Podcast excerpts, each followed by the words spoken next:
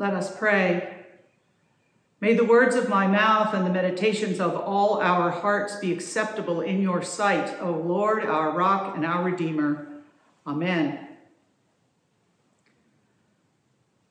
I want to begin today with a picture. Sometimes we can understand better with pictures than with words.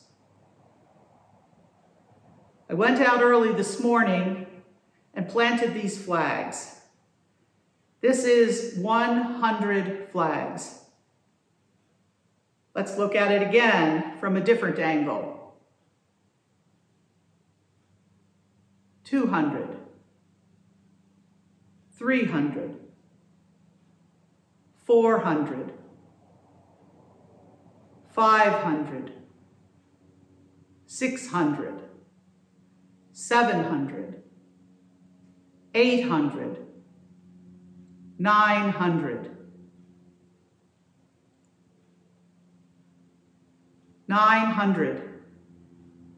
If we had that many flags, it would fill the whole lawn. The flags represent the 900 people who died yesterday from COVID. Yesterday, one day.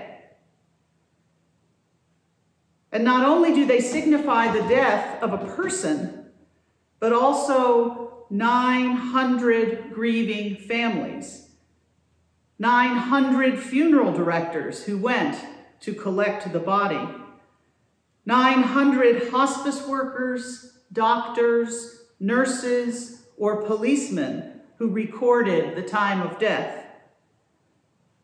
900 pastors and priests who were called by the 900 tearful widows, or sons, or daughters, mothers, or fathers. Church communities saddened by the news of the loss of one of their own. So if you do the math, that's thousands of people in one day suffering. And of course, this math doesn't include people who are ill from COVID or cancer, heart disease, or any of the myriad ways our human bodies suffer. And it doesn't include those who died of hunger or exposure, people who were shot lost their homes or their lives in the raging wildfires out west or in the hurricanes in Texas and Louisiana. This is reality, one day. If we did the math for the past six months, the number of deaths just from COVID is over 180,000. I will leave it to you to imagine how long it would take to view that many flags and imagine how many people surround each one of them. We in Concord have been generally very blessed. But the truth is, neighbors and friends, family members and parishioners have died. Other people have been very ill and recovered. Our first responders and healthcare workers at Emerson and other local caregivers have worked tirelessly.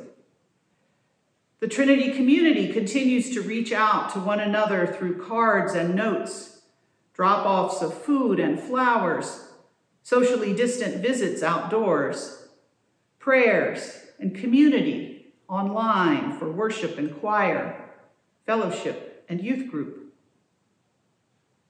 Walking in town, I know that most people are wearing masks, and we all seem to have a sense of solidarity to care for one another.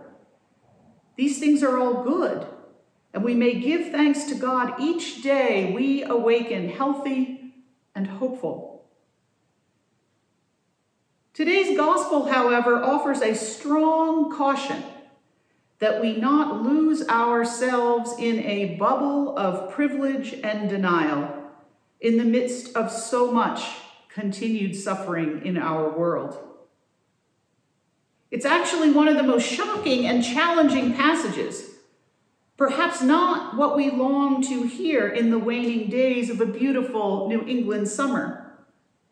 as we cautiously begin our limited regathering next week with a dress rehearsal and on September 20th for real. So let's go slowly to explore what Jesus' words may mean for us. Today's reading is really the second part of last week's story. Remember, Jesus asked the disciples, Who do you say that I am? And Peter immediately proclaims, You are the Messiah, the anointed one, the Son of the living God. And Jesus says, Yes, Peter, A plus answer, you are correct. That is who I am. And because you said it aloud with such conviction, my church will be built on your testimony, on that truth. Those words are the foundation of the church, and you, Peter, will be the rock, that foundation for the future, so that this truth of who I am is a lived reality when I'm gone. We can only imagine Peter standing up a bit taller perhaps grinning at his friends with that look of pride and self satisfied ownership we have when we've been told we are right, or we believe we are chosen for something special, elevated, honored, perhaps with a sense that the rules no longer apply to us, or maybe that we are the one to make the rules, to imagine this future created in our image. Peter's probably picking out the carpet and the altar hangings for a huge grand church in his imagination in that moment. But that feeling for Peter is short lived. For Jesus then tells the disciples what it actually means that he is the Messiah. And it's not the Messiah of power and glory come to overthrow the Roman oppression that Peter and the others imagine and have longed for. But rather, Jesus tells them the Messiah is the one who will undergo great suffering at the hands of those very authorities and be killed and on the third day be raised. Peter, who loved Jesus as a friend and considers himself a follower, standing up with all his misguided hubris and newly imagined power, rebukes Jesus. God forbid it, Lord, this must not happen. And Jesus responds, Get behind me, Satan. You are a stumbling block for me. Peter, newly declared the rock on whose faith the church will be built, in front of Jesus is declared a stumbling block. You can picture the scene. Peter in front of Jesus, the rest of the disciples over there somewhere wisely keeping their mouths shut as they watch this. You get behind me, Jesus says. You just declared that you know I am the Lord, the Son of the living God, and you are my follower, my disciple. So your proper place is behind me, so that you and all the rest can follow me. The power you have been imagining strength, denial of suffering and death, you've got this all wrong. You've got this backwards. You are setting your mind not on divine things, but on human things. The divine things, the things that I'm showing you with my life, with my ministry, my death, and my rising again, those things, divine things, are all about weakness, humility, facing reality, suffering, loss, and emptiness. These are the divine things you are invited to participate in. When I say, Follow me to my cross, bearing your own cross, carrying the cross of those who suffer with you, there is where you will find your life, your real life, with me, always present in this with you.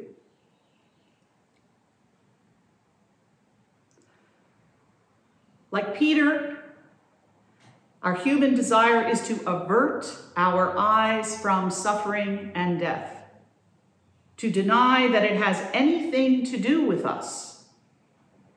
We want, like Peter, to be special, chosen, to be leaders, to be unafraid, moving forward, denying fear, minimizing what is inconvenient or unpleasant.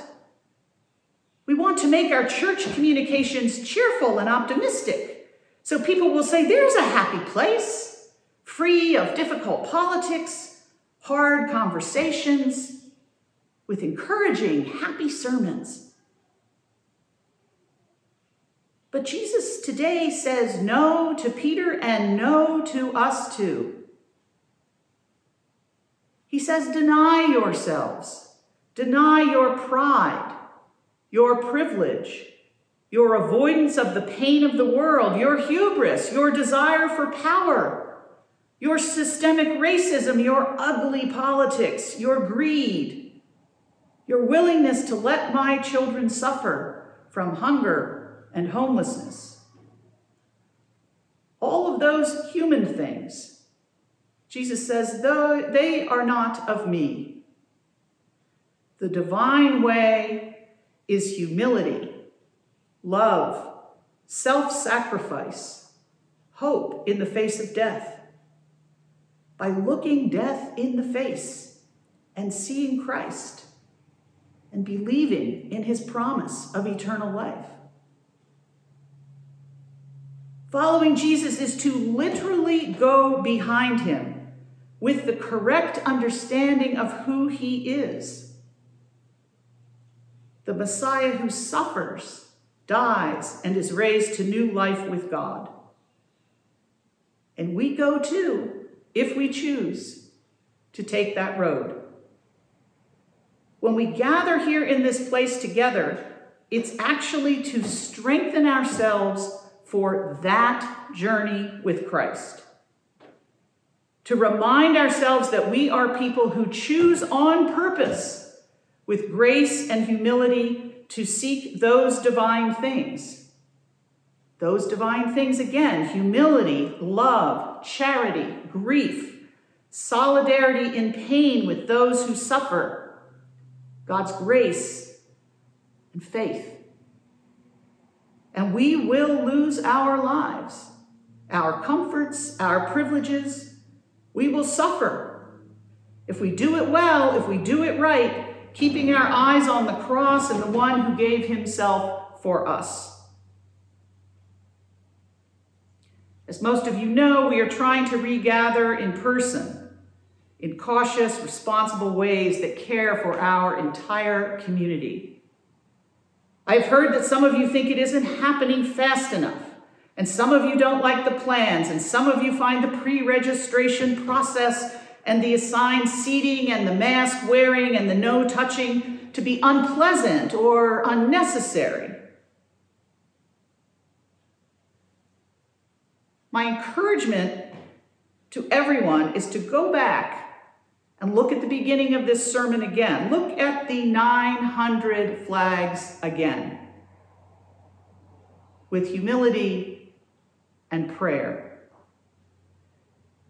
This season of COVID tide will end, and we will find ourselves in both the old spaces and hopefully in some new places too when that finally happens. But for now, may we trust Jesus that reality, grief, and hope are the path to follow as we carry this cross behind him. patience, forbearance, truth telling, grief, lament, prayer, prayer, and more prayer. That is how we will get through this together. Let us keep our minds on divine things in his most blessed name. Now, if you are still listening, you may be saying, okay, that's a bummer. But I offer a prayer. This is a prayer from our burial rite, but it's actually appropriate every day in this COVID time, and I would argue every day of our earthly lives. Grant, O Lord, to all who are bereaved, the spirit of faith and courage that we may have strength to meet the days to come with steadfastness and patience, not sorrowing as those without hope, but in thankful remembrance of your great goodness and in the joyful expectation of eternal life with all those we love. And this we ask in the name of Jesus Christ our Savior. Amen. So may we be people who are willing to see the truth, to tell the truth, to live in reality, and then to grieve the reality we are living in. May we sorrow and grieve with hope. And may we come together each week, whether in this building or through the miracle of technology in your homes, as people who tell the truth. Jesus is the Messiah, the Son of the living God. And may we be people who follow him in love, with humility, and gratitude, for that is where we will find our lives. It is backwards to our way of thinking, but in Jesus Christ, all things are turned upside down and made new. And we can boldly follow him, trusting that in him our lives will be transformed. So sing with gusto, you at home today. It's the virtual version of an altar call. Take it away, Robert. Amen.